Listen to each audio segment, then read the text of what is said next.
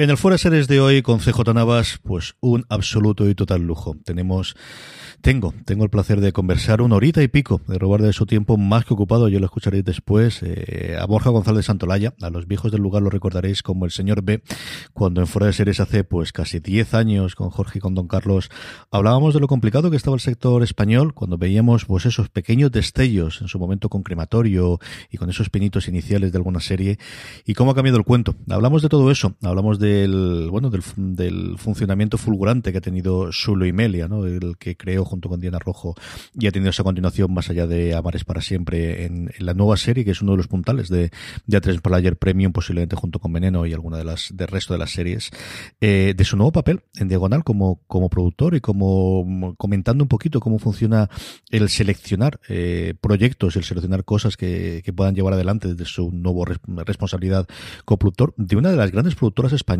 como es Diagonal, que nace con las autonómicas, que nace con TV3, que tiene sus puntales, como él mismo dice, en series tradicionales, en series históricas como, como La Catedral del Mar o en series diarias como Amares para siempre y que decide, bueno, pues que este es el momento de hacer cosas nuevas como es Lumelia.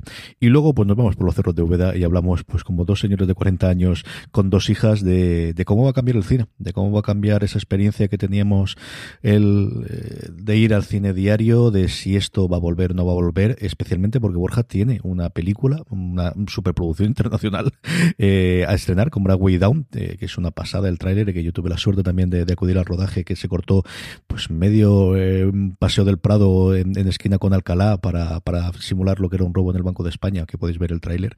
Y luego hablar un poquito de música, ¿por qué no? Porque al final, bueno, pues se cumplen 25 años de, del de Stormy Morning Glory de, Oasis y, el cambio que eso se produjo y, se cumplen también 20 años del Key de, Radio, de Radiohead y tenemos estas cosas que yo creo hacer ahora también en fuera de series, ¿no? Que evidentemente seguimos siendo un, programa volcado en series de televisión, que al final es pues modestamente de lo que uno más sabe, pero que hay muchas más cosas y que podemos comentar y, hablar en estas conversaciones o en estas entrevistas que estamos o que estoy trayendo ahora para, para fuera de series. Ha sido un lujazo a Borja González Santolaya, os lo dejo ya una horita de conversación hablando de lo humano y lo divino, riéndonos mucho, recordando viejos tiempos y los buenos que están por vivir. Eh, no os eh, aburro más, os dejo ya con Borja González Santolaya.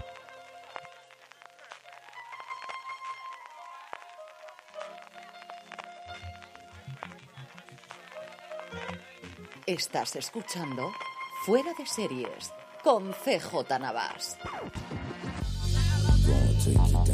Pues estamos grabando esto el lunes 5 de octubre, es decir, dos semanas después de que Borja me rompiese el corazón y dejase de hacer los hilos de Twitter que tanta, tanta gracia me daban los domingos por la mañana con lo Emilia. Don González Santolaya, es que me sale decirte señor B, porque era como hace 10 años nos llamamos tú y yo, Borja querido, ¿cómo estamos? Hace 10 años, tío, es verdad, es verdad, la verdad es que sí, es verdad. ¿Qué tal estás? Muy bien, muy bien, con muchísimas ganas de hablar contigo y con muchísimas ganas de que me cuentes eh, cómo, bueno, un porrón de cosas. Al final yo creo que vamos a hablar de un porrón de cosas como siempre nos pasa a ti y a mí y Dios sabe por dónde saldrá. Porque tenemos el guion. ¿Cuándo hemos seguido tú y yo en el guion, Borja? Nunca, nunca. Esto pasa como la vida real. Intenta seguir una, no puedes. En algunas ficciones también pasa hacer un poco y luego no puedes. Me gusta que esté ya totalmente entregado a la causa. Hablemos de. Luego hablaremos de los hilos de Loimelia, pero hablemos de primero de la experiencia de Loimelia. Yo creo que ya lo hemos contado por activa y por pasiva, pero cómo ha ido esta segunda temporada de Loimelia, que si la primera yo creo que eh, tendríais evidentemente el listón alto en cuanto a tu exigencia. Yo conociendo a ti y a Diana sabía que queríais con dos personajes que habían funcionado tan bien en Amares para siempre hacer una cosa diferente, pero al final yo creo que tenía la libertad creativa de esto dos son vamos a dejarle, vamos a dar un poco de dinero y tirar para adelante, pero tío, las expectativas de la segunda temporada ya era una cosa diferente, ¿no? Sí, claro. En la primera temporada nos sorprendió a todos porque era una. O sea, Luis Melia era una chorrada, con perdón, que les habían dejado hacer unos locos, como Diana y como a mí, ¿no? Tomad dinero, poco, muy poco, y, sacad esto, y, sacamos eh, seis capítulos que ni siquiera iban a ir para tres player premium, era una cosa para la web, pero de repente, pues bueno, la, la gente le debió gustar y, y lo llevaron ahí, como compitiendo con otra gente que, o por lo menos con el mismo, ¿no? El banner de Luis Meli aquí y el banner de, de otros eh, al lado. Entonces, entonces ya ahí empezamos a entender que esto era un juego, vale, esto es otra cosa. Entonces, eh, todo el fandom, todo el revuelo, las críticas, de repente, eh, bueno, pues te encuentras ante algo que no, no te esperabas Con lo cual, nos enfrentamos a una segunda temporada a decir, nos venimos arriba, claramente, porque es como hay que hacerlo. Y dijimos, vale, si nos dejáis seguir haciendo esto, dándos un pelín más de dinero, por favor, porque yo no puedo, si vuelvo a rodar algo en cuatro días, me tiro por el balcón. Entonces necesito un poquito más, un poquito más de dinero que se traduce en tiempo y en más equipo y, tal. Y, pero de alguna manera dejadnos eh, seguir manteniendo como este, bueno, nuestra, nuestra manera de hacer, que era un poco, no tenemos, no nos pongamos límites, no nos pongamos cosas y tenemos para adelante. Y así fue. De hecho, eh, así ha sido. La, segunda temporada ha sido totalmente anárquica en ese sentido. Hemos, em, teníamos una idea y la seguimos teniendo de dónde queríamos ir en la segunda y en la tercera porque las hemos rodado a la vez. Em, pero hemos sido como muy anárquicos en ese sentido. De repente nos hemos decidimos romper en el quinto capítulo, rompimos un poco con la estructura que íbamos llevando, eh, en fin, cosa que también ha provocado bastante ira en algunos fans, y, pero en el fondo nosotros, eh, era nuestra decisión, como creadores de alguna manera, tenemos esa responsabilidad, también hacer las cosas que nosotros creamos que es que van acorde a este producto y al final no deja de ser eso, un producto que hemos creado nosotros. Entonces, bueno, pues decidimos tirar para, para allá y bueno, yo estoy eh, muy, muy contento, la verdad. A mí me había recordado mucho de esta segunda y tercera temporada a, a Lindelof y en Perdidos, además precisamente que sea, es el décimo aniversario del final, por dos razones. Una, la principal y la de poner aquí en Dante de, la figura del creador de no, si renovamos es por dos temporadas y con estas condiciones, como hicieron ellos a partir de la tercera temporada, de no podemos seguir haciendo 23 episodios, tengo que hacer 15 y que vaya uno detrás de otro. Y luego por esa relación con el fandom, ¿no? Evidentemente ellos lo tenían mucho más en los foros en su momento, todavía no habían nacido las redes sociales, pero vosotros que al final es un fenómeno en redes, especialmente en Twitter, ¿no? Que al final hablamos de redes, pero realmente donde estamos hablando fundamentalmente es de Twitter, para bien y para mal, ¿no, querido? Sí, claro. O sea, de alguna manera, eh, yo creo que nosotros dijimos desde un principio, esto es una serie por y para los fans, y mm, había parte de razón, pero también otra parte que nosotros tenemos que ser conscientes de que no, una persona no puede crear para exclusivamente para un público, ¿no? Creo que tienes, tú tienes que saber a quién te diriges y tú respetar tu propia visión eh, y lo que tú quieres contar, de alguna manera que esas dos cosas vayan de la mano. Claro, nosotros nos encontramos en un momento en el que, como te he dicho antes, teníamos como cierta libertad, quería, queríamos seguir manteniéndola, sabíamos que no, iba a ser una serie al uso, no iba a ser una serie de 25 o 30 minutos, porque no era la serie que iba a producir a tres media. Esto es así, que siempre nos dicen, oye, ¿por qué no la hacéis de 25? Es que tal, como si yo mandara en esto. Pues mañana se la hago, señora. No es esto. Entonces, eh, si hacíamos una serie en estas condiciones, de, con este minutaje y tal, teníamos que mantener nosotros el el control creativo de absolutamente todo, porque si nos plantamos a hacer según qué cosas, en ocho minutos no da tiempo. Entonces, para empezar, dijimos, vale, muy bien. Eh, nos, encargaron, eh, venga, vais, a hacer una segunda temporada. Digo, no, vamos a hacer dos. ¿Qué os parece si hacemos dos? Claro, Diagonal estaba, me acuerdo que estaba muy a tope a favor, porque al final, las dos puedes contener, o sea, por ese dinero eh, contienes un poco los presupuestos, en fin, todo el mundo sabe que esto es como mucho más fácil de hacer, por eso se renuevan de dos en dos. Pero sí que es cierto que ellos querían emitir Antena 3, en un principio quiso emitir los 12 del tirón, y, yo tengo un toque y dije, no, 6 y 6. Porque para nosotros estructurarlo más en la cabeza ¿no? tiene como más sentido. De algún, eh, desde el punto de vista dramático. Ahora lo pienso y digo, después de la que me ha caído en Twitter, eh, tampoco había estado mal emitir los 12 del tirón. Porque en esta, claro, en la segunda temporada, los dos últimos capítulos, no han, hasta los últimos tres minutos de capítulo, del capítulo 6, no han estado versados en, Luisita de Amelia. De hecho, las escondimos como muy a propósito para que al final eh, dar un giro y tal. Era como una cosa que nos, nos, apetecía hacer. Creíamos que se iba a entender un poco el, bueno, el, la idea que había detrás. Por eso, por eso es muy importante lo que tú dices, ¿no? Que el fandom está ahí detrás, está en Twitter y hay un, pacto de lectura como muy estrecho. De hecho, por eso la serie es como tan meta muchas veces, porque eh, hablas de tú a tú un público que está muy presente y está muy, es muy activo. Con lo cual pensábamos que este juego que nosotros hacíamos iba a funcionar. Eh, y ha funcionado muchísimo, yo creo que la mayoría de las personas. Ha habido un sector que, que es, ha estado muy encendido. Eh, me ha caído la de Dios. Ha habido por momentos que digo, pues eh, que aparte yo nunca había enfrentado a esto. Es decir, no, aparte yo soy una persona que le gusta que le quieran, como todo el mundo, soy una persona que me, me, sienta muy mal las críticas. Entonces yo leí ahí y por un momento entendía a Javier Olivares cuando empezaba a contestar a todo el mundo y por un momento estaba a punto de contestar a todo el mundo. Pero te das cuenta que no, eh. es, eh, no puedes entrar ahí porque pierdes un poco perspectiva. Y me pasó durante varios días eh, que perdí un poco perspectiva del asunto. Ahora creo que ya la he recuperado. Pero bueno. runner es fastidiar, ¿eh? Esa, esa, parte de creativo de es que mi niño se está metiendo al final con tu hijo y tú lo que te sale del oso es de atacar al que te defienda. Cuando al final, claro, es que ellos es que es que primero, no es una horda en que todo el mundo está de acuerdo, sino que cada uno tendrá sus cosas, tú dejas de tener sus cosas, pero te pilla con el pie cambiado. tenido, yo te digo, sin llegar a tener la misma, pero algún comentario que alguna vez, y es muy raro que a mí me llegue por redes, pero has tenido un mal día con las niñas, con el colegio, con el trabajo en la universidad, con lo que sea, y tienes una gana de saltar y de morder al primero que pillas por en medio. Sí, sí, sí. Sobre todo, a mí lo que pasaba es que ni, siquiera me importaba que criticaran, me, me importaba como que dieran por, ¿no? Por, dieran cosas por sentadas que no eran, o, que por, o que tergiversaran mis palabras. digo, pero, pero podéis leerlos, podéis leer los tweets, por favor. no he dicho esto, no he dicho esto que estáis diciendo. Luego, ha habido, ha habido tweets, es verdad que son los que menos, que ya son como faltones ya de, de decir. De hay gente maleducada. Maleducada, ¿no? De machista, homófobo, cosas así que digo, bueno, pues señora, no, no sé. Yo creo que no, pero allá su opinión. No me la diga, no sé me parece un poco feo. Mm. Pero a mí lo que más me molestaba, digo, no, no, es, no es que me criticaran, pues que puedes hacerlo y te puede no gustar, es que de alguna manera se daba por sentado que habíamos hecho cosas porque, porque es su patio de recreo, porque lo que hacer no sé qué. Digo, joder, hay detrás de esto un equipo tan grande que ha luchado tanto que me da mucha rabia que, que esto eh, se entienda como que es eh, mi eso mi, videojuego al que yo me Borja se sienta a jugar ahí a divertirse. No, eso no es así. Yo creo eso, Borja, Pero bueno, es una cosa que la gente no, no, no, calibra y yo aquí he tenido, y me voy a confesar, es decir, tú y yo somos amigos, yo he tenido la suerte de estar en el cierre de grabación de la primera temporada de Luimelia y es cuando te das cuenta de que hasta una cosa tan pequeñita como ver la primera temporada de Luimelia, igual que lo he visto en mm. cortos, es que llevas a 20 o 30 personas, es decir, tú no te vas a poner a jugar con lo que tiene que hacer ni con los sueldos ni con el tiempo de 30 personas, es que sencillamente no lo vas a hacer. Claro, es que. Y, sobre todo hay muchas decisiones antes de, entrar en.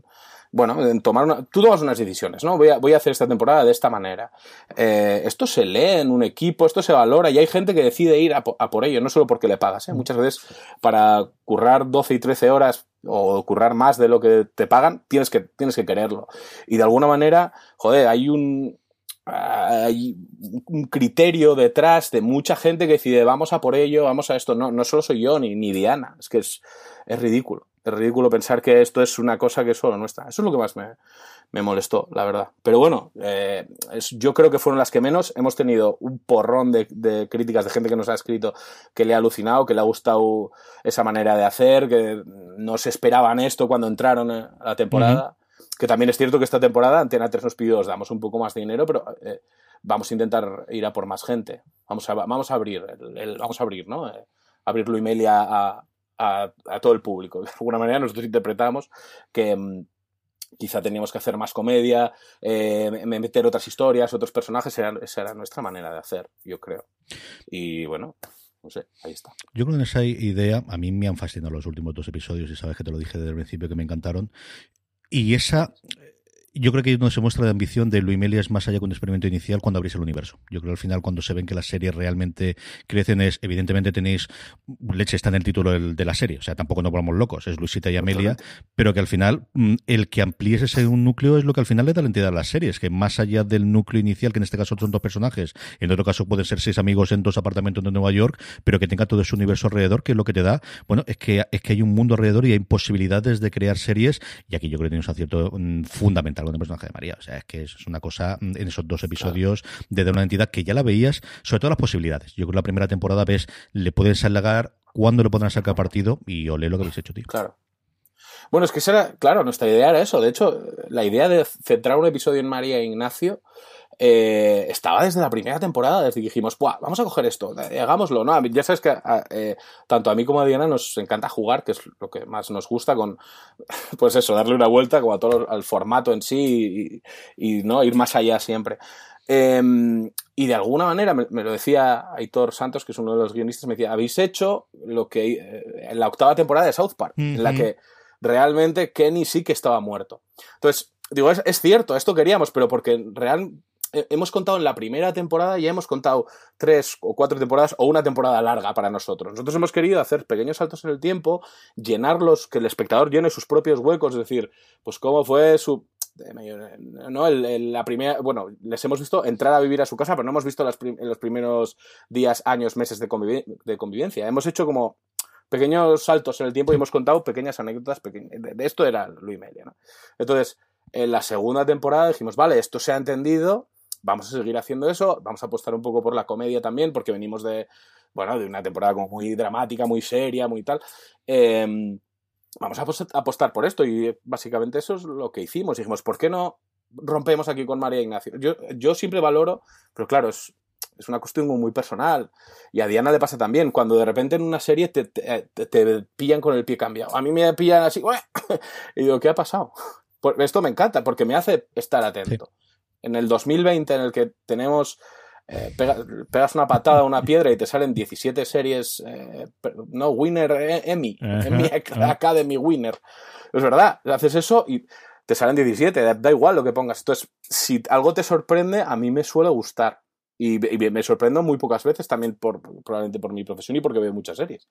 Pero, ya no tantas, pero, pero es verdad. Y, joder, me parece, nos parecía que eso era como curioso. Pero bueno, oye, hay gente que no le ha gustado, gente que dice, esto se llama Luis Melia, ¿dónde está?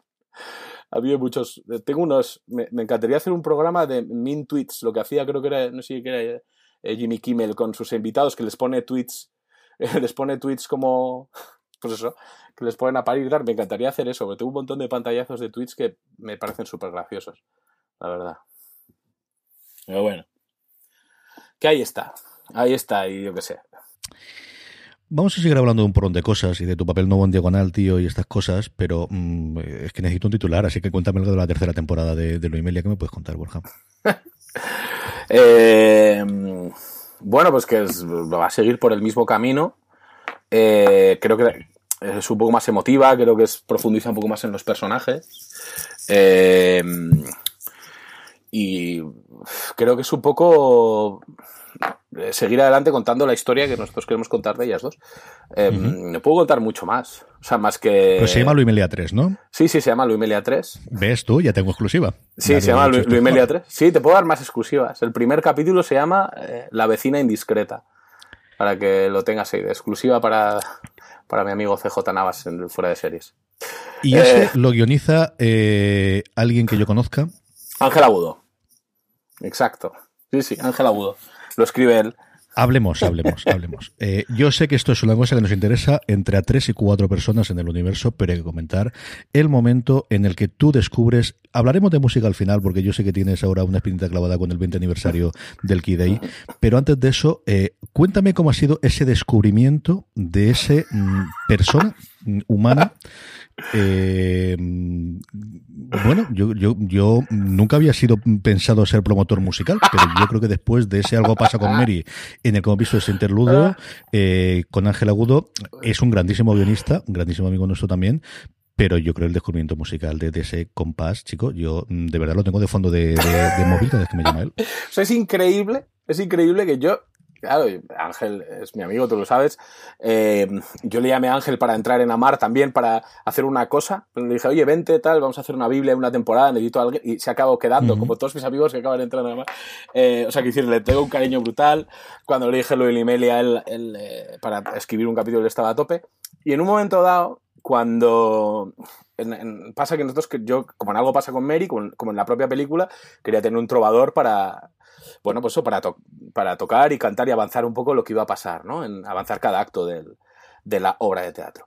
Y mm, para esto eh, elegí, elegí a, a Keco Ponte, eh, a Diego, que es, eh, bueno, un que hizo ya canciones en la segunda, en la primera temporada, y su tío con un talento brutal. Y resulta que Ángel, bueno, la, chica de, de, Diego es Isabel Peña, que es una guionista, como todo el mundo sabe, buenísima. Eh, entonces Ángel estudió con Isabel Peña en, la ECAM, con lo cual eh, ya se conocían, se conocía con Diego, entonces dijo, me parece como muy gracioso Ángel, ¿por qué no te vienes? Porque necesito a alguien que que haga ritmos, ¿vale? Un ritmo absurdo de pam, pam, pam. O sea, es que es, era una cosa que lo, lo hace mi hija de, de, tres años. Es la botella clásica. Aquellos que no han visto el episodio primero, muy mal, tenéis que verlo ya, pero es lo que tú tienes la imagen de Navidad de el tío, cuñado, abuelo en un momento dado de la botella de Inés del Mono cuando ya está todo Exacto. desatado. Ese es Ángel con otra cara. Eso sí, o sea, yo le dije, por favor, pon cara de absolutamente nada, porque me hacía mucha, me hace mucha gracia la cara de Ángel de nada. Entonces, por eso estaba mirando a cámara así como es que es, hipnótico. Si una vez que entras en esto, si de repente no puedes mirar a otro sitio. Es así. Eso no, es, es así. Entonces yo le dije a joder, pero hacer unos ritmos. Cuando llegamos ahí, vemos que no tiene, tiene cero ritmo. Cero. Pero cero es, mi, mi hija de tres años tiene más ritmo ahora mismo. Entonces, es de ahí que hacerlo a propósito claro. para que no puedas tener compás. Sí, sí. ¿Y qué? Si es maravilloso. Si es que da igual, la, la guitarra tiene un montón de presencia, da igual. Y, y, y, no sé, en el fondo, la gente que me ha escrito diciendo, joder, qué, qué guay este rollo ahí como desacompasado. No, no está hecho a propósito, amigos. Está hecho, se intenta. De hecho, yo estaba detrás, o sea, hay un, el plano es la cámara, que yo, yo voy detrás de Antonio, que es un plano secuencia, además, es un plano como muy súper complicado, uh -huh. que estaba súper medido y tal, y, pero empieza con él. Entonces, yo estaba detrás, cuando empezaba la guitarra, estaba haciéndole el gesto de y uno, y dos, yo hacía el mismo gesto de él y, y, él me seguía a mí. O sea, realmente no seguía el, el, la música, sino me seguía mi gesto de, de la mano. Eh, fue muy curioso, pero fue muy divertido la con, con, él, porque es, al final cuando te juntas con amigos es súper bonito. Muy guay. Ángel lo tendremos, yo creo que no dentro de una o dos semanas, yo creo que lo tendremos en fuera de series, que lo estoy negociando con los agentes, porque claro, desde que es una estrella del rock, además de una estrella del guion, claro, la cosa es complicada de para tenerlo en, en ya las llamadas de los amigos son más complicadas, hay más gente yeah. intermediaria, que tú ya sabes de esto. Lo tendremos porque además hay una anécdota muy divertida que me ha contado acerca de eso y, y, y de su papel en ese y, y, la repercusión que va a tener. Así que a ver si logro sacársela que me lo cuente claro. también.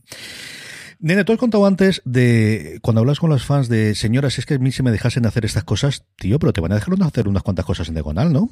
Eh... Digo yo, que a partir de ahora, mmm, con esto del pluriempleo, mmm, vas a hacer unas cuantas cosas como responsable de contenido de diagonal, ¿no? Sí, eh, bueno, pues por lo menos lo voy a intentar.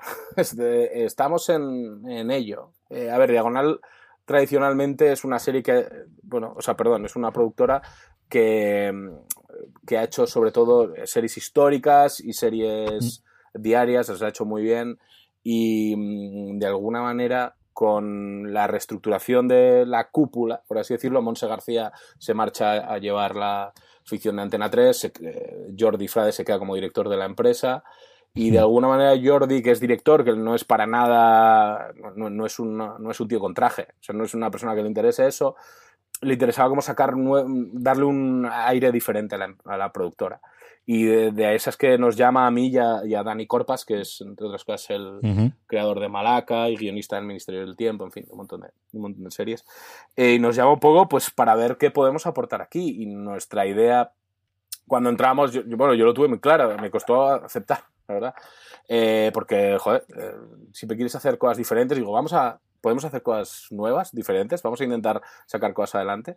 Y esto fue un poco la, la respuesta fue que sí, entonces ahí que nos lanzamos. Y nuestra idea es hacer, eh, bueno, darle a la empresa quizá otro, otro aire, con de hacer cosas nuevas o intentar convencer a la gente de que Diagonal eh, está aquí o la nueva Diagonal está aquí como para seguir haciendo nuestras series diarias, nuestras series eh, históricas, por supuestísimo, y las sabemos hacer, pero vamos a intentar hacer otras cosas nuevas que quizá no nos, no nos tienen como tan fichados en ese aspecto. Y en esas estamos. Ahora, bueno, eh, ya se ha anunciado lo de la serie de La novia gitana, de que va a ser con Paco uh -huh. Cabezas. Bueno, eh, vamos a Tiene una pinta sí, espectacular. Es que tiene muy buena pinta. Espectacular. Eh, bueno, a ver, en esas estamos y con otros tantos proyectos que esperemos que salgan pronto, la verdad. Y entre medias, pues Luimelia que me tiene absorbido la mayoría del tiempo, eso es verdad. Eso es verdad. El problema, todo empezó en, en la pandemia y Luimelia eh, han sido uh -huh.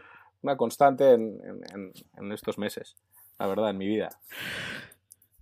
Tú y yo que llevamos hablando de estas cosas y de cómo está la industria española desde el 2010 prácticamente. Yo creo que es la primera colaboración que tuvimos en Fuera de Series, es la primera vez que, que, empezamos a hablar más o menos de esto. Desde esos oscuros y tenebrosos años de 2010 en los que la gente venía del cine a las series porque al menos en las series parecía que algo de trabajo había, que en el cine no había absolutamente nada. ¿Es este el mejor momento de la ficción española? Tanto, tanto ha salido los últimos años con las plataformas y el peso internacional, Borja. O sea, yo creo que también la otra cosa que, que quiero que me cuentes es donde antes era Televisión Española, Telecinco, Antena 3, los catalanes TV3 3 y dos cositas más, es que ahora hablas con Netflix, y hablas con HBO y hablas con Amazon y hablas con una cantidad de jugadores que ni soñábamos hace, ya no te digo 10 años, hace 4 años. Eh, totalmente. O sea, yo creo no, no, de momento no creo que no hemos tocado techo en ese aspecto, en, cantidad y en, calidad. O sea, quiero decir, eh, se crean, o sea, cada día se hace una serie nueva, es increíble. Pues que ya no solo con, estamos hablando, las cadenas por sí, creo que son los, ahora son las últimas de la lista. La gente siempre está mm. tirando para, vamos a plataformas, eh, bueno, o, las propias plataformas que sacan las cadenas, ¿no? Amazon con Tele5, eh, A3 Player en el caso de, A3 Media, eh, Netflix, HBO, es que Orange, o sea, quiero decir, ahora em, empezamos a jugar cuando entre Disney en millones de, de, sitios donde poner o, o, donde intentar colocar, entre comillas, tu serie. Eh, claro, estamos en un momento en el que nunca se ha consumido tanta, tanta ficción. Esto, esto es así. O sea, la gente, ya es normal que la gente diga que tiene dos, dos, está suscrita a dos plataformas. Ya no solo Netflix, que es como la no, la que tiene todo el mundo. Pues que hay gente que tiene dos o tres, incluso. Eh, y esto es normal. Esto no hubiera pasado. Hace ocho años, tú y yo bajábamos, nos bajábamos torrents o, veíamos todo en torrents o emule, emule, emule buscando los subtítulos era una cosa ¿no? de, demencial y ahora eh, ha cambiado el consumo en, en, poquísimos años es una cosa que, que, es rarísima con lo cual desde el punto de vista empresarial, por así decirlo, de, tú te dedicas a, hacer series, pues el abanico que tienes para presentar tus proyectos es mucho más grande. Desde el punto de vista creativo, que es el que más me mm. interesa a mí, eh, te das cuenta que podemos jugar en la misma liga, y entro un poco con, lo que me decías internacionalmente, puedes jugar en la misma liga que antes veías eh, como incluso otro deporte. O sea, decías, esto no, esto no lo voy a hacer yo nunca, yo nunca voy a poder hacer eh, una serie de ciencia ficción, nunca voy a hacer... Y ahora esto es una cosa que, eh, bueno, primero, nos lo hemos creído, nos hemos creído que podemos hacerlo, y dos, tenemos los medios para hacerlo, nos han comprado, de repente se hace la casa de papel y es el mayor éxito, ¿no? De habla no, no inglesa en el mundo. O sea, que llega a eso, que yo creo que es como el, bastón de ¡pum! Aquí estoy yo. Y a partir de ahí todo el mundo cree que lo puede hacer. Con lo cual, eso creo que de alguna manera mm, no ponerle puertas al campo como creador eh, te hace mirar diferente a la, hoja en blanco. Cuando tú te enfrentas a la hoja en blanco, el hecho de que sepas que hay gente que ha trasladado, o sea, que ha traspasado fronteras, eh, te da un impulso. Y eso, es, eso al final es, es fundamental que sobre la plata de fronteras, yo estaba recordando ahora cuando has hablado tú precisamente Paco mm. Cabezas, de cómo damos por sentado que Paco Cabezas se viene a hacer aquí la novia gitana después de haber hecho Penny Dreadful y después de haber hecho eh, varios episodios de varias series americanas. Yo recuerdo hace un montón de tiempo que salió la noticia de, de Paco Plazo que iba a hacer Jamelín en Fox, que aquello perdió, se perdió el sueño de los justos y era el notición de cómo va a ir un español a vender algo a Fox. Y ahora tenemos a Darío Madrona que se va a ir a hacer una serie de Netflix directamente a Estados Unidos a dirigir el, el, el equipo completo y a montar la serie desde cero. Y, yo creo que esa parte de es que un creador español puede hacer una serie internacional desde España, pero que también se puede ir a Estados Unidos a hacer una serie internacional que desde el principio tiene vocación internacional y que además, si va para Netflix, sabemos que tenemos esa eh, profecía autocumplida suya de si te ponen en el recomendado, sea que la gente va a ver porque está en el recomendado, porque la gente va a ver y eso se retroalimenta y todos sabemos que es así, que eso es algo que jamás hemos tenido y, yo creo que nuevamente antes de la casa de papel jamás soñaríamos que tendremos para creadores españoles, igual que alemanes, igual que franceses, igual que todo lo que no fuese estadounidense. Totalmente, es que ahora de repente la gente sabe cómo se llama el creador de Dark, que yo, o sea, la nueva del creador de Dark, el nombre es un señor alemán, creo.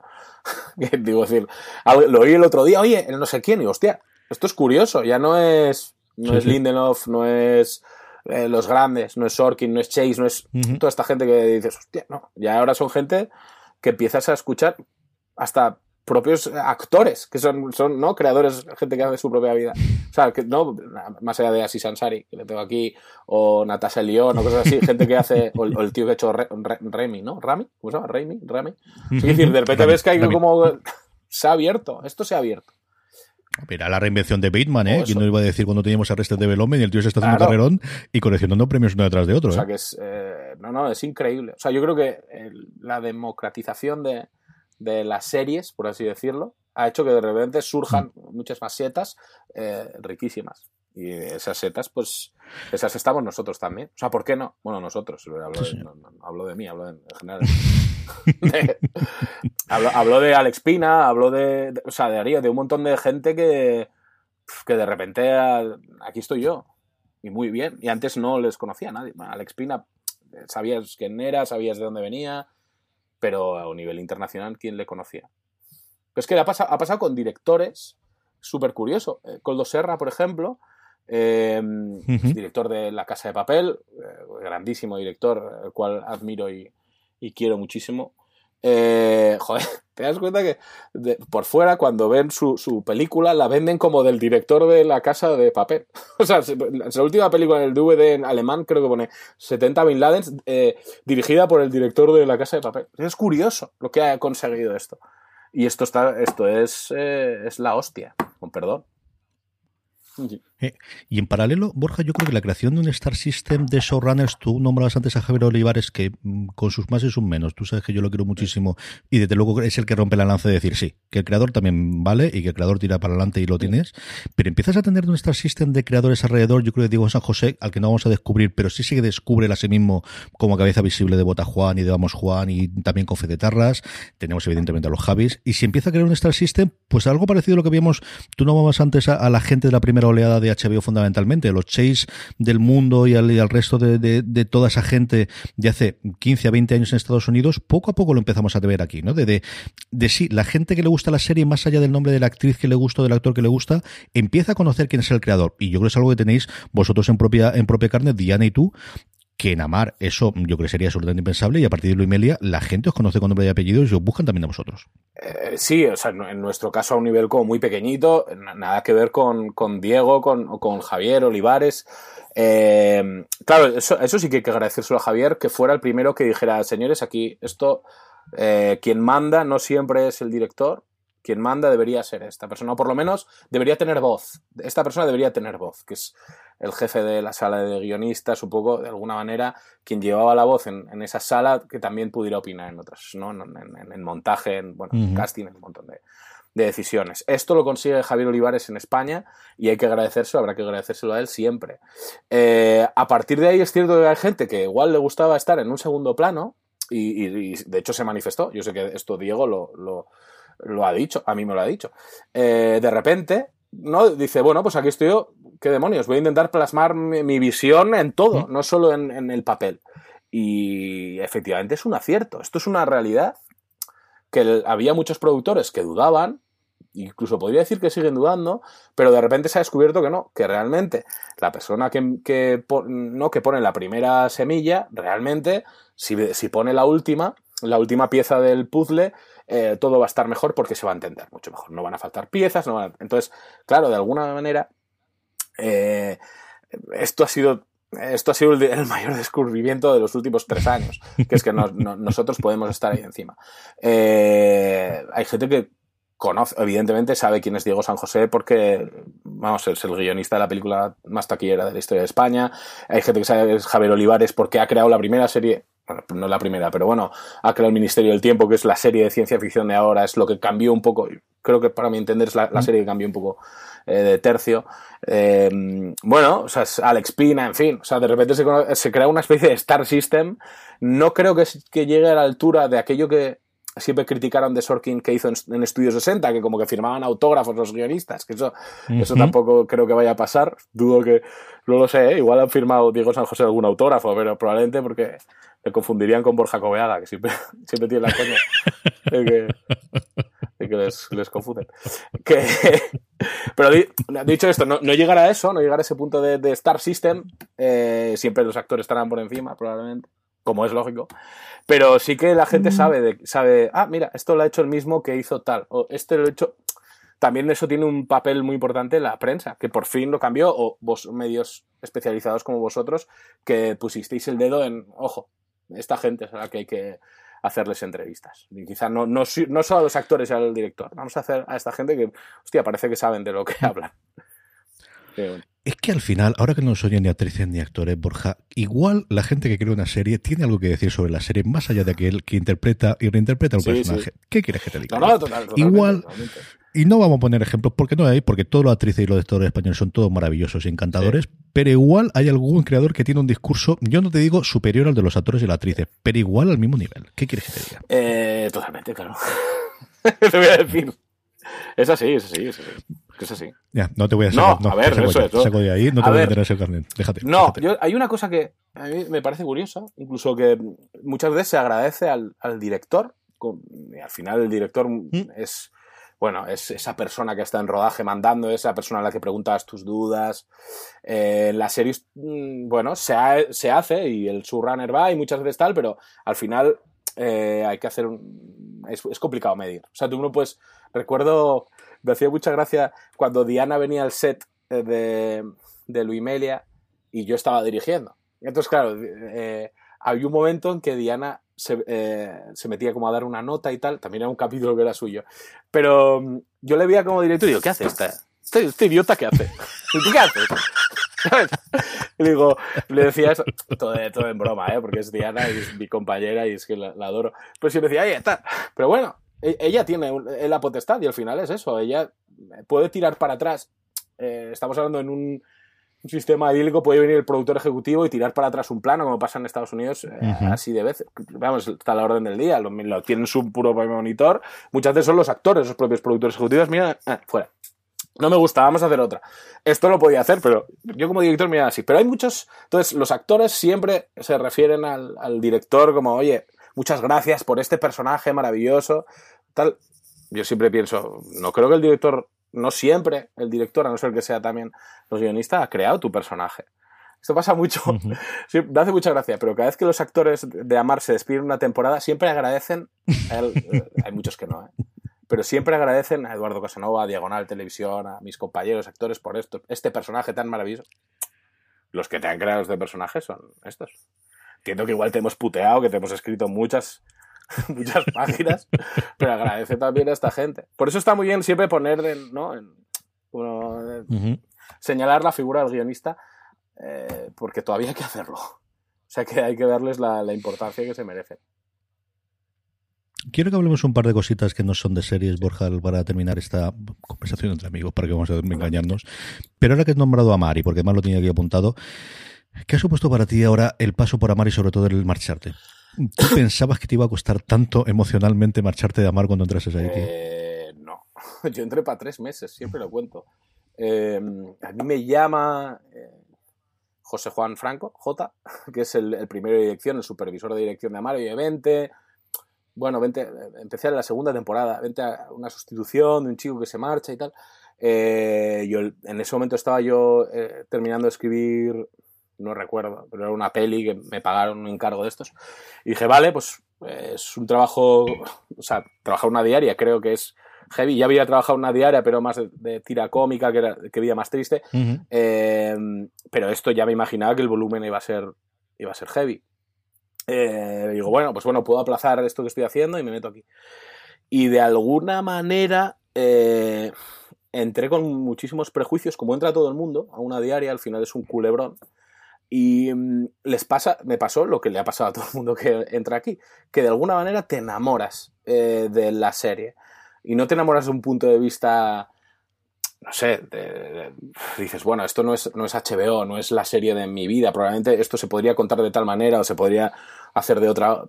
Pero el, el, código, cuando, cuando tú entras a jugar eh, a una liga en la que no habías jugado nunca, que tiene un código propio y lo empiezas a abrazar y empiezas a, jugar dentro de ese campo de juego, de repente te enamoras y tiene, entonces defiendes a capa y espada tu trabajo porque dices, joder, o sea, es muy difícil muy difícil hacer esto bien, o es muy difícil llegar cada día a un millón y medio de personas con estas, con estas cuatro paredes tan pequeñas y con tres personajes, en, dos decorados y tal. O sea, te a enamorar del proceso de crear, de cómo te juntas. Bueno, en mi caso, yo empecé en Plató, que al final es dar como hacer como la última versión, la versión del director, los cambios de última hora, si un actor se pone malo, en fin, es una figura también a reivindicar. Y, luego pasé al equipo de. pasé a Rediálogo, pasé al equipo de Escaleta y, y, y, al final me tocó coordinar estas cosas que, que pasan. Joder, te empiezas a enamorar muchísimo de, de, del proceso de trabajo. Empiezas a trabajar con gente. En este caso, joder, yo tuve la suerte de conocer a gente maravillosa, profesionales increíbles, como, en fin, Diana, a la que yo conocí ahí eh, amigos míos, guionistas, los cuales eh, han entrado y hemos convivido mucho más, o gente que ha venido o gente que estaba ya de antes, que llevan 15 años trabajando y son profesionales increíbles, eh, gente de la talla de Ángeles González Sin, de Virginia Yagüe, o sea, hay muchísimas eh, guionistas eh, brutales que de repente, joder, te, te, te, hacen crecer también de alguna manera. Y mm, claro, yo llegué a un punto en que después de seis temporadas casi, yo creo que seis, sí, casi, seis temporadas enteras, de alguna manera sentía como que ya había dado todo lo que podía dar, incluso que me estaba repitiendo y estaba en un momento de que tienes muy claro que si te quedas, eh, me voy a quedar para, o sea, no tengo ni la fuerza ni las ganas de, de, pelear contra mí mismo, porque los procesos se automatizan. Esto es así, cuando al principio todo es novedoso y cuando cambias un sistema de trabajo y, y cambias un poco una tónica que venía, ¿no? cuando coges tú algo, ¿no? Y tienes la posibilidad de, de hacer cosas diferentes o nuevas, joder, lo coges con unas ganas y, pruebas y haces cosas. Y eh, yo en la última temporada noté que me estaba repitiendo. Y me estaba. Y también dentro de lo Imelia, mentalmente me fui a otro lado. Pero eh, llegó. Esto fue. Sí, yo creo que cuando empecé a, empecé a escribir la, la, octava, la octava temporada. De hecho, el día, el día que se estrenó la octava temporada, yo hablé con, con la producción ejecutiva y con la cadena, dije, esta es, mi última temporada aquí y me voy. Antes de que, de que, por si acaso, esto es una debacle y lo hemos hecho fatal y hay unos resultados pésimos, voy a decir que me marcho. Y realmente estaba en un punto en eso, aunque necesitaba, necesitaba irme, pero ha sido muy difícil. De hecho, no he vuelto a ver, no he visto nada de la nueva temporada. No, no, no quiero verlo. No puedo, o sea, no puedo. Emocionalmente me parece que es como volver a casa eh, pero estando tú muy. O sea, como, ¿no? Volver a casa, pero estás muy lejos y no puedes hacerlo. Porque mis amigos siguen ahí, que esa es otra, que creas un equipo con el que convives eh, dos días a la semana y al final una sala de guionistas eh, acabas hablando de tu vida, con lo cual saben todas tus miserias y ríes y lloras con ellos y así. Antes nos abrazábamos, ahora no podemos. Ahora se hace todo vía Skype. Pero mm, antes pasaba esto. Y eh, de alguna manera no volver a estar con esos, ¿no? esos que son tus amigos o que se convirtieron en tus amigos, que te da algún, cierta pena, con lo cual he decidido no ver absolutamente nada de la nueva temporada. Así. Así que sí, duele, duele, duele un poco, pero bueno, vienen cosas nuevas y efectivamente pues, está mm, mi nuevo puesto en, en, diagonal, o sea que de alguna manera sigo, de hecho sigo yendo a, a Plató, eh, sigo viendo poco a la misma gente muchas veces, pero bueno, ahora con, el COVID pues es como, no, no voy tanto, en fin. Así que eso, ¿qué te voy a contar? Duro, duro. Podría haberlo resumido como ha sido muy duro y ya.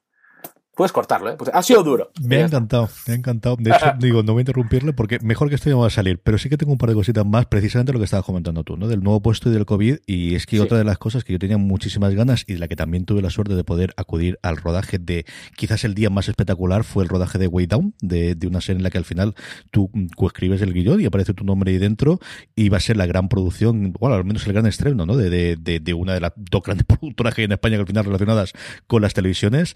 ¿Y cómo está la cosa, tío, y sobre todo, ya que estamos con esto, ¿cómo ves el futuro del cine conforme tenemos el patio?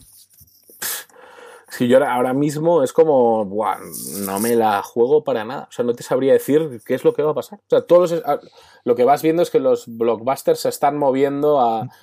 Pues empezaron a mover a octubre, noviembre, ahora se están moviendo para marzo, abril, con lo cual. Eh, bueno, ellos van a seguir y de alguna manera cuando todo esto pase y la gente vaya al cine o se atreva a ir un poco más al cine, eh, bueno, pues lo verán. No, no será como Tenet, que se esperaba muchísimo más de lo que ha hecho, pero bueno, Tenet ahí sigue, ahí sigue haciendo dinero. Pero claro, eh, para, para, los para los cines esto es la hecatombe. Si no vienen grandes grandes estrenos, pues no atraen mucho a la gente. De hecho, hay mucha gente que dice, yo quiero ir al cine, pero no hay nada que me llame. Bueno, es, es, es, el momento de, creo que también como del cine independiente o cine más pequeño que ojalá atraiga a la gente que le guste las salas, ¿no? O que por lo menos den una oportunidad a esa. ¿no? la gente dé oportunidad a esas películas porque les gusta un poco la, liturgia de ir al cine. Entonces dices, bueno, como yo iba al cine toda la vida, ahora igual no tengo el blockbuster de turno, pero voy a ver esta película.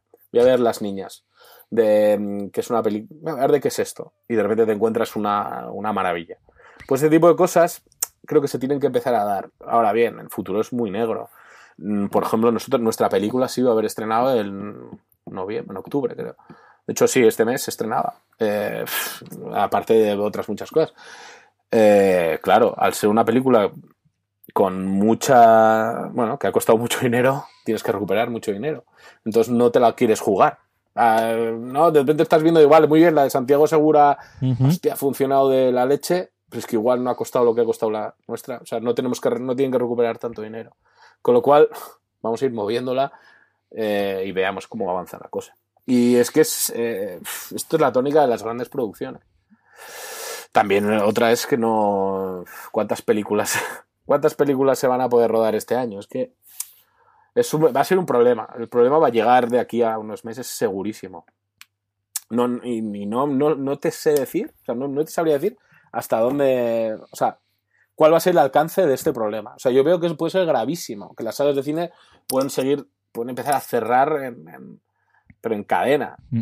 ya es que, vamos, ya, no digo ya la de los centros comerciales, que eh, puede ser un desastre, ¿eh? sin paliativos además. Pero bueno, no sé, yo voy a intentar ser optimista, decir que de aquí a unos meses, marzo, abril, eh, empiecen a llegar los estrenos, empieza a animar la gente, empiezan a, no sé, sea, desaparezcan todas las restricciones, podamos salir de nuestras casas tranquilamente hasta que no nos quitemos la mascarilla, no creo que parezca la vida normal. Entonces, eh, tal, cual, tal cual, ¿eh?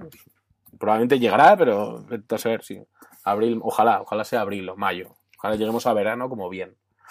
Yo creo que estamos peligrosamente acercándonos a un círculo vicioso de no se estrena porque no van, no van porque no estrenan. Exacto. Y todos confiando en que lo va a salvar Disney, pero es que Disney igual decide dentro de tres meses que la única salvación es Disney Plus y que lo de Mulan ha funcionado razonablemente bien y que qué quieres que te diga. Pues igual no necesitamos los estos o si no, hasta que no quiebren las tres cadenas grandes de cines americanos y las compremos nosotros, se la podemos controlar, que ahora legalmente nos permiten, que es una cosa que ha pasado relativamente bajo el radar porque al final es una cosa muy interna de la industria, pero desde los años 30 que hubo la primera rotura, las plataformas, mejor dicho, las productoras o los grandes estudios no podían tener salas de exhibición y ahora eso se ha roto también pues igual lo que hay que esperar es que cierren Cinema Regal, que ya ha dicho que va a cerrar bastante de, sus cines en Estados Unidos y es la segunda cadena detrás de AMC. No AMC el canal, sino AMC las, las es que tienen el mismo nombre porque originalmente eran conjuntos y luego se separaron. De aquí tres cuarta parte de lo mismo. Es que al final tiene los cuatro o cinco grandes y es que mm, en Madrid aún tienes a las pequeñitas que puedan estrenar cosas indies y que puedas tener cultura internacional, pero es que en los pueblos, y al final Alicante no deja de ser un pueblo, no queda más que un cine y en el exactamente igual, que sea independiente y con cierta relación con el ayuntamiento en un caso y porque es el empresario de toda la vida que era espadas con el Navas en, Alicante, que no tiene más. Lo demás son todos de cadenas grandes que venden palomitas, sí. Es que es así. Y a mí me da pena.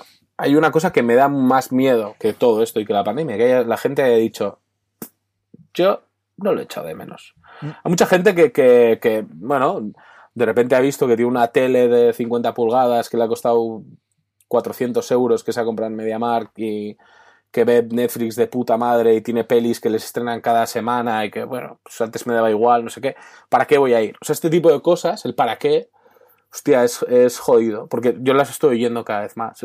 No, mucha gente a mi alrededor, mucha gente que dice, joder, eh, hostia, qué maravilla volver a una sala de cine, se hace raro con la mascarilla, pero aún así, eh, bueno, hay un proceso como de, todo el mundo sabe lo que es ir al cine, que al final es otra cosa, no es verlo en tu casa. Pero hay gente que no le interesa eso y que antes iba porque, bueno, igual era la única manera de ver la película, ¿qué tal? Pero ahora, si Disney me va a estrenar Mulan aquí o me va a estrenar la otra, no lo sé. Netflix me va, me va a estrenar la de Aaron Sorkin, me va a estrenar Amazon, me va a estrenar la segunda parte de Borat. Mm. O sea, de repente ha pasado, ¿eh? O, o, incluso en el cine independiente, la, nueva de Charlie Kaufman, de lo que un poco se hablaba un poco en, en Film Twitter. Eh, hostia, se estrenó ahí, lo pudo ver todo el mundo es, es, complicado.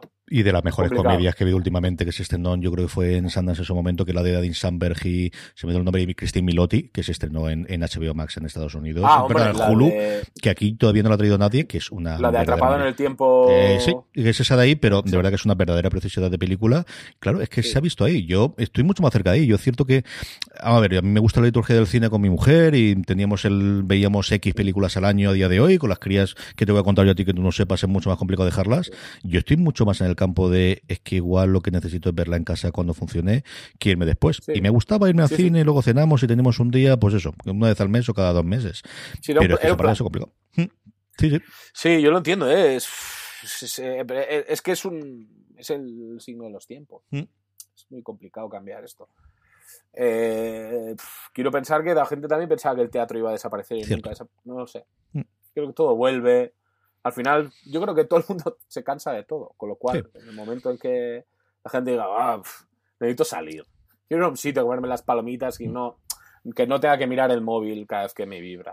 Dejarlo ahí y ya está. O sea, no, sé, que es un sitio en que no voy a poder, solo tengo, tengo la pantalla, tengo a mí, y ya está, y eso es todo. Y voy a volver a sentir esa experiencia. Yo creo que una de las cosas más guays que tiene el cine, la sala, es que todo el mundo tiene el recuerdo de, una, de un momento épico, que ha vivido súper especial, de algo que te ha emocionado y tal, que muy difícil, muy difícil lo van a tener eso en un iPad o en sala de... Lo ves de otra manera pero quiero decir, el recuerdo sobre todo suelen ser cosas de la infancia, ¿no? Que, que estabas menos en la adolescencia, que tenías menos estímulos visuales a tu alrededor, porque no existía internet ni nada. Pero creo que todo el mundo tiene en, en, el cine, en el recuerdo del cine, algo que les hace como. Les toca la patata.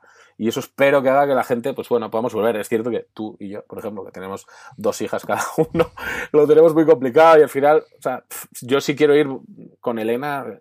Ahora con la segunda que no podemos ir prácticamente porque ya dejar dos es complicado. Antes igual, pues eh, venía mi suegra, mi madre o la canguro, lo que sea, y nos íbamos en el y hacíamos el plan de ir al cine, que era cine, cenar, lo que tú decías. Y que de alguna manera eso sí que va a seguir estando porque, porque es un plan. Pero mm, yo eh, con 17 años iba al cine dos veces a la semana, mm. por, porque me encantaba eso. Y ya no lo, ah, no lo podría hacer o no lo, no lo haría, eh, creo, aunque no existiera esta pandemia, por, por mi estilo de vida. Yo hay dos cosas que, que hacía que volviese al cine últimamente, que era una esa del plan y que estuviese las películas en versión original, que es una cosa que se ha estandarizado y que al final se muestra que al final el inglés funciona, y sea por el turismo, decir, aquí sí, la provincia de Alicante tiene muchísimo eh, extranjero que bien reside, que tenga, pero al final yo creo que esos tampoco te dan tanto. Es que realmente la gente se ha acostumbrado, sea por las series, sea por los subtítulos o lo que sea, y luego mi gran descubrimiento que son los nuevos cines para señores burgueses como yo ya soy con 42 años, de que vas y aquello se inclina hacia adelante y se inclina para atrás y tiene la campanita para que te sirvan el gin tonic. ¿Y qué quieres que te diga, Borja? Pues sí, yo al final confieso y uno sabe lo que es y decide que si se va al cine, pues se gasta la pasta, pues leche. Igual que la gente que va al fútbol y tiene los abonados normales y luego tiene los que van una vez al año, pero van al palco, pues oye, yo vi puñales en la espalda como un señor ahí encima de la Glorieta Bilbao, en los estos, no me acuerdo cómo se llama, los Luxury ahí en medio. sí, para los antiguos Palafox, ¿no? No eran esos. Eso es, los Palafox, que al final dices, bueno, ¿qué necesitas? ¿50 personas donde antes tenías que meter 200 que te funcionen? Pues a lo mejor ese tiene que ser el modelo de. Es decir, vas a vivir la experiencia. Sí, sí, sí. sí Sales de tu casa porque tienes la experiencia. Totalmente. Yo, eh, yo soy, estoy muy a favor de esos cines. Sé que hay gente, puristas que dicen, no, pero esto es una sala de cine, esto es como ponerte una butaca. A mí me gustó. Yo fui, yo vi ahí eh, el Joker, en un Joker, en un, He visto el Joker y ponerles en la espalda, las dos. Eh, fue una cosa como de, a ver, voy a probar esto. Yo, yo veía los anuncios, me daba repelús cuando una copita de veía esos, esos, anuncios de y yo una tablita de ibéricos. Digo, qué mierda es esta, vienes a ver la película, pero fue a ver, yo quería hacer una película que me interesaba ver, o sea, decir que no era como ver, da igual esto, tráigame una hamburguesa y ya, ya veré. No, y veo una película, bueno, vamos a ver. Y estaba muy bien, pues, estaba muy bien. De repente veo, uy, aquello se levanta, tal, no sé qué. Me trae una tal. Sí, sí, me lo trajeron como súper es, es, cierto que yo venía de ir al Alamo Draft House en Austin, en Texas, ah, eh, que fui eh, eh, vi Los Vengadores Endgame, vimos con tres amigos que fuimos en un viaje maravilloso, y vimos ahí con una hamburguesa pues, más grande que, que, que, Hulk, y estábamos ahí y digo, Buah, esto es la hostia. Y cuando fuimos a, a ver Joker, que además fuimos un poco los mismos, dijimos, joder, no es lo mismo, pero coño, funciona, esto está bien, está bien, no, vamos a ir aquí de puristas. Eh, está bien, no pasa nada, no pasa nada, eso es, se puede ver, se puede ver igual, ¿eh? Se puede ver igual. O sea, no te, no te molesta, hay menos gente, tal, no pasa nada. No te quiero robar muchísimo más tiempo, querido, pero sí que necesitamos hacer, eh, bueno, pues esa reivindicación de esos 20 años desde que Radiohead se vendieron totalmente al capitalismo y a la libertad, haciendo que Day. Yo te dejo 4 o 5 minutos para que reivindiques la figura o lo que tú quieras contar. Pero no se vendieron ningún. Para ellos siempre dicen que es un suicidio comercial. O sea, ellos habían, eh, lo habían reventado con un disco eh, que, bueno, está en todas las listas de grandes discos de la historia, y de repente hicieron una cosa rarísima con unos sonidos extraños y ellos, de hecho Tom York lo llama así como suicidio comercial y a mí me fascina o sea, es, un, es un disco que, que, para mí aparte de que marca mi eso mi, mi entrada a la edad adulta de una manera como no de que cuando empiezo a interesarme un poco más por la música y no era no los eh, estímulos que te llegaban sino que de repente me metía en Napster a descargarme cosas porque había oído no sé qué incluso había una tienda en Bilbao, había una tienda de alquiler de CDs, que era súper curioso. Entonces yo siempre alquilaba CDs, los grababa con mi grabadora de CD y tenía, iba haciendo como mi colección. Esto de que es piratería más absoluta. Em, pero un poco empecé a rebuscar a través de, a través de ese disco. Ese disco me, me cambió, eh, me cambió la vida, por así decirlo, musical. Entonces yo lo reivindico al 100%. Es verdad que también se cumplieron de What's the Story Morning Glory. ¿Cuántos, ¿Cuántos años se cumplieron? Ahora mismo, 20. 25 se han cumplido antes de ayer. Que además me la puse, hacía que no oía una canción en el iPhone, yo no sé cuánto tiempo, lo descubrí y me puse otra vez Wonderwall, que sigue sonando también con el Es un himno. O sea, luego estos son los que son y lo que tú quieras. Y Blur yo creo que tuvo una carrera después. pero señor, qué pedazo de disco sacaron. Qué es un, es, no, o sea, tiene, tiene, discos brut. Aparte que, o sea, tiene un, un grandes éxitos enorme, Oasis. Cuando los grupos tienen un grandes éxitos que es, además que las conoces y que las cantas y tal, ya es, suele ser un, un, síntoma de que es la hostia. Pero es que el What's the Stormy Morning Glory es un disco, es como el como pasa un poco con el OK Computer, que de la 1 a la 10 o la 12, ya no recuerdo cuántas, son todas buenísimas y son todas que todas te las sabes. Y, que son todas buenas y luego tienes dos, tres que es, pues eso, de, de, que se que tendrías el One Hit Wonder sin ningún género de dudas si solo han hecho esa canción. Eh, claro, o sea, one, es que o sea, claro, Wonderwall es Wonderwall y esa es la. El otro día viendo Ted Lasso, por cierto, que, que hay un momento un karaoke que le canta. Estoy encantado con Ted Lasso. Nunca pensé que me iba a gustar una serie así, ¿eh? Porque, pero porque es, es como eso, es como azúcar para el alma. Es como, qué bonito. Es como, digo, nunca pensé que una serie que con cero cinismo, porque solo el cinismo lo tiene la gente alrededor y siempre, siempre lo están como criticando y machacando, ¿no? Es, nunca pensé que eso me iba a gustar y de repente me encanta. O sea, y me, incluso me reí y tal. No sé, me hace una cosa súper bonita. Bueno, el caso, que escuché eh, momento esa, canción y dije, joder, es que claro, esto es la que haces aquí o en China y ves imágenes de, de estadios con Liam Gallagher con las manos detrás, poniendo un micro así y cantándola. Es que, en fin, o sea, no sé, es que son la hostia. Yo les he visto en concierto, les vi en concierto no, les vi una vez. A Radiohead les he visto tres. A Oasis les vi una vez en Bilbao, que eh, les, me de toda la vida. Estaba en segunda fila, eh, llevé una cámara de fotos desechable con flash, le hice una foto con flash a Liam Gallagher y me insultó, me hizo así, fuck you, bastard, eh, toda la vida, y tengo esa foto de Liam Gallagher haciéndome así. Pasando año 2000, 2000, creo que sería 2000 o 2001, no me acuerdo. Pues vinieron a Bilbao una vez, o sea, qué tiempo. Yo tan cerca solamente he tenido dos y, y, luego a Wasp, pero eso es otra aventura distinta que tengo que contar con mi hermano, que sí que lo hemos visto, incluido cuando vimos entero el Crimson Idol una detrás de otra, cuando hicieron la, la, gira del 20 de los mejores conciertos que he visto yo, junto con el de eh, Danza Invisible, que yo sigo reivindicando que tiene de los mejores directos que he visto jamás. Yo nunca he visto a Es una cosa espectacular es espectacular. Y mira que he visto a Mick Jagger cantando, ¿eh? Mira que he visto a Mick Jagger hace 20 años moviéndose para arriba y abajo del escenario, mm, como el cantante de Danza Invisible. Poquitos tíos veo yo levantar un concierto de, de hogueras, ¿eh?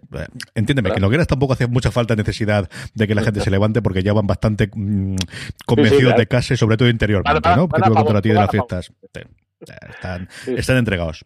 Pero qué cosa, qué cosa, qué cosa más interesante. no, no tengo yo muy pillados a Danza Invisible. O sea, sé que tienen como más, más discos más allá de sus hits, pero les voy, a, les voy a echar un ojo. Un pues directo espectacular. Como debe ser, como debe ser. Hablando un poquito de todo, yo estaba recordando cuando tú decías lo del club, aquí en Alicante hubo uno de estos de alquiler, que los tíos vieron la cosa clarísima, lo querían era un club de, mm, para compartir eh, discos. Entonces tú no es que estuvieses alquilando, sino que te llevabas a casa puntualmente dentro de la asociación, que es la que realmente gestionaba el invento este. Qué bien pensado, y es que siempre hay alguien inteligente en este país para sacar la cosa adelante. Ya no hay, ya no hay esto. Ahora hay, hay gente como yo que no paramos de comprar vinilos. Antes tenía películas. Eso es lo último que quería preguntarte hoy. ¿Por qué tengo que comprar vinilos, Borja? Yo que tengo desde los de Aguaviva de los años 70 de mi padre y algunos de los años 50 que tengo ahí. En casa de mis padres, todo perfectamente cuidados y guardados en sus fundas originales. Don Carlos, usted que me está escuchando, coja esos vinilos, guárdelos ahí y me los envía para Madrid. Y es que me, me, dio, si es verdad que de alguna manera escuchar música, aparte de cuando nació mi hija hace cuatro años, de alguna manera veía poca, no, tienes tanto tiempo, ¿no? Cuando tienes un bebé, mm. es el primero y tal, pero sí que escuché, escuchaba mucha música con ella. Y mm, siempre me ha gustado el formato físico, quiero decir, llevo coleccionando desde, tengo uso de razón, VHS, eh, CDs, o sea, siempre he sido, he gastado el dinero que tenía en eso. La paga iba para, para eso. No soy una persona que salía de fiesta, que se emborrachaba, lo gastaba en calimochos, que también hubo una época, pero lo mío era más las pelis y los discos. Em, y de repente, cuando pasas durante 6, 10 años de tu vida saltando de una canción a otra en Spotify y eh, de repente me regalaron un vinilo, creo que y creo que era el thriller de Michael Jackson. Creo que fue, eh, eh, me lo regalaron, lo, em, tenía un aparato de mi padre el año tal, lo puse y hostia, me senté a escucharlo y escuché un disco entero, o sea, le di la vuelta, escuché el disco entero y la, sensación fue, aparte de que es, en fin, el de Michael Jackson es un disco que es superlativo, eh, joder, de repente dije, hostia, qué guay esto de sentarme a escuchar un disco, no canciones sueltas, no pasar para adelante, nota, no, no, lo pongo y las escucho. Y de alguna manera empecé a aficionarme a comprar los discos que siempre me han gustado, a rebuscar, no sé qué, y la cosa llevó la otra y no sé, los vinilos que tengo no me caben en casa. tengo una colección ya asquerosa. Yo soy mucho menos, igual que con el cine, mucho menos partido pero es cierto que cuando al final es recuerdo de la música, yo nunca lo he, tener, he vuelto a tener una experiencia como oír por primera vez el Sgt. Pepper's Lonely Hearts Band en vinilo, con auriculares, en silencio, tendría yo 14 o 15 años y evidentemente había oído canciones sueltas y tal, pero verla, oírla entera y oír la primera vez el A Day in the Life, que no me había esperado jamás en la vida, yo eso tengo que reconocerte que sí, lo que decías antes. Es una locura. Escuchas a Day in a Life, de hecho, si tú te pones a escuchar a Day in a Life, eh, dices, ¿qué es esto? Estos tíos, esto es lo más grande del mm. mundo. ¿Qué, locos, ¿cómo han hecho esto? Pero tienes que, es claro, lo que tú dices, ¿eh? ponerte cascos y, escuchar. Eh, porque tú puedes tener, me pongo el, el Sgt. Peppers, pongo el, el, pongo los discos, todos los discos de los Beatles en bucle, o me pongo el, disco que tenía todo el mundo, que es el One, este que son los grandes éxitos, tiro para adelante. Pero cuando escuchas un disco de los Beatles, dices, ah, vale, esto es. Vale, es que los Beatles eran estos, es que cada, cada disco tiene, eh, tiene una estructura, tiene un, algo diferente. No es solo los tíos que hicieron Let It Be, ¿sabes? Que Let o, o, Hey Jude, en fin. O, todos los, los 21 éxitos que tienen ese disco rojo. No, son tíos que tienen discos que tienen unas cosas súper complejas y que tienen, o sea, tienen canciones que son cosas que no. Según, que, o sea, sin, ellas no se entendería parte de la música moderna. Súper curioso. Entonces, bueno, y a partir de ahí, pues, que empieza a escuchar el disco de los Beatles y digo, a ver, ¿esto de dónde viene? Hostia, voy a ir a ver, voy a ver a Elvis Presley y empieza Elvis Presley y te vas no sé dónde y vuelves y, y empiezas con los grupos de los 60 y ya. ya pues, no paras. No, paras. Es una, pues una colección de vinilos como la mía, o sea, ingente, la cual te mira, mi mujer me mira y dice que a ella le gusta muchísimo la música, me dice, eh, no, o sea, igual muchos son. En fin, pues sí. Que desde luego escuchar lo que ha sido es un placer escucharte durante toda esta horita eh, y conversar contigo, querido. Un abrazo muy fuerte a Borja. Lo seguís en Twitter, me lo seguís ya. Me lo seguís en Instagram, que además tiene sus stories en las que veis los vinilos como dan vueltas y estas cosas. Si no habéis visto Luimelia, yo no sé qué leche estáis esperando, sinceramente. O sea, deberéis verla y sobre todo rescatar esos hilos maravillosos que vete que no va a hacer. Menos mal que tengo tres meses todavía para convencerte y me pilla por medio de las navidades y apelar a tus sentimientos. Igual si no hacemos otra cosa. Igual hilos, no lo sé, es que los hilos. Eh, al final, al principio, los escribí, los escribí ahí del tío, no sé qué, pero luego me los preparaba un poco más y me los escribía en, mis notas de iPhone y estaba, me pasaba horas haciendo esto. Tú te auto das trabajo a ti mismo y no puede ser. Claro, total, para que luego eh, te leen una cosa y te matan. Con cosas que ni siquiera las O sea, mides tus palabras y tus palabras se van a, o sea, no, a tomar por culo. Me, yo midiendo mis palabras para. No, a ver, esto. Esto va a ser un poco tal, no sé, va a ser controvertido, zasca no sé, y digo, buah, no sé si hay que hacer lo que te sale y ya está, porque al final, si critica, critica, o como decía Taylor Swift, hits es contra hate, ya sabes, es que es así. hay que seguir a Taylor. ¿Quién me dijo esto? Dice, ya te, no, no recuerdo qué fue, te critican, ya eres alguien. Muchas gracias. nunca he pensado que fuera alguien, pero que porque te critiquen seas alguien te dice mucho de lo que es Twitter. Súper curioso lo que es, es, es curiosísimo curiosísimo, la verdad. Pero bueno, no sé, no sé si lo haré o no. Estoy más cerca de que no y de hacer otra cosa, pero bueno, ya hablaremos de esto. Ya hablaremos de esto. Don Borja González Santolaya, un absoluto y total placer tenerte de vuelta en Fuera de Series. Un abrazo muy fuerte, amigo mío. Cuídate mucho y muchísimo ánimo con todo lo que tienes. Con la tercera temporada de Luimelia, con el estreno, esperemos verla dentro de nada de Way Down, que sigue. El tráiler está, ¿eh? Si queréis ver el tráiler lo podéis ver. Incluso alguna imagen detrás de las cámaras también está disponible que supuso en su, en su momento. Y muchísimo ánimo con tu nuevo labor dentro de Diagonal, que tenemos muchísimas ganas de ver que, lleva adelante, más allá de lo que ya está anunciado de la novia gitana. Un abrazo muy fuerte. Un abrazo, tío. Cuídate mucho. Ahí está la entrevista con Borja. Por cierto, que igual que estamos haciendo con todas estas entrevistas, ahí estaba esta entrevista, bueno, conversación más que entrevista con, con mi querido Borja. Eh, Ahí tenemos esa entrevista, bueno, más que entrevista, conversación con Borja González Santolaya. Por cierto, que todas estas, en la gran mayoría de los casos, las estamos colgando también en YouTube, si nos queréis ver las caras y vernos las reacciones y los momentos en los que nos reímos y cada uno de nosotros, y sobre todo qué gorra llevo en cada una de las entrevistas, la tenéis también en el canal de YouTube, youtube.com barra fuera de series, junto a mucho más contenido.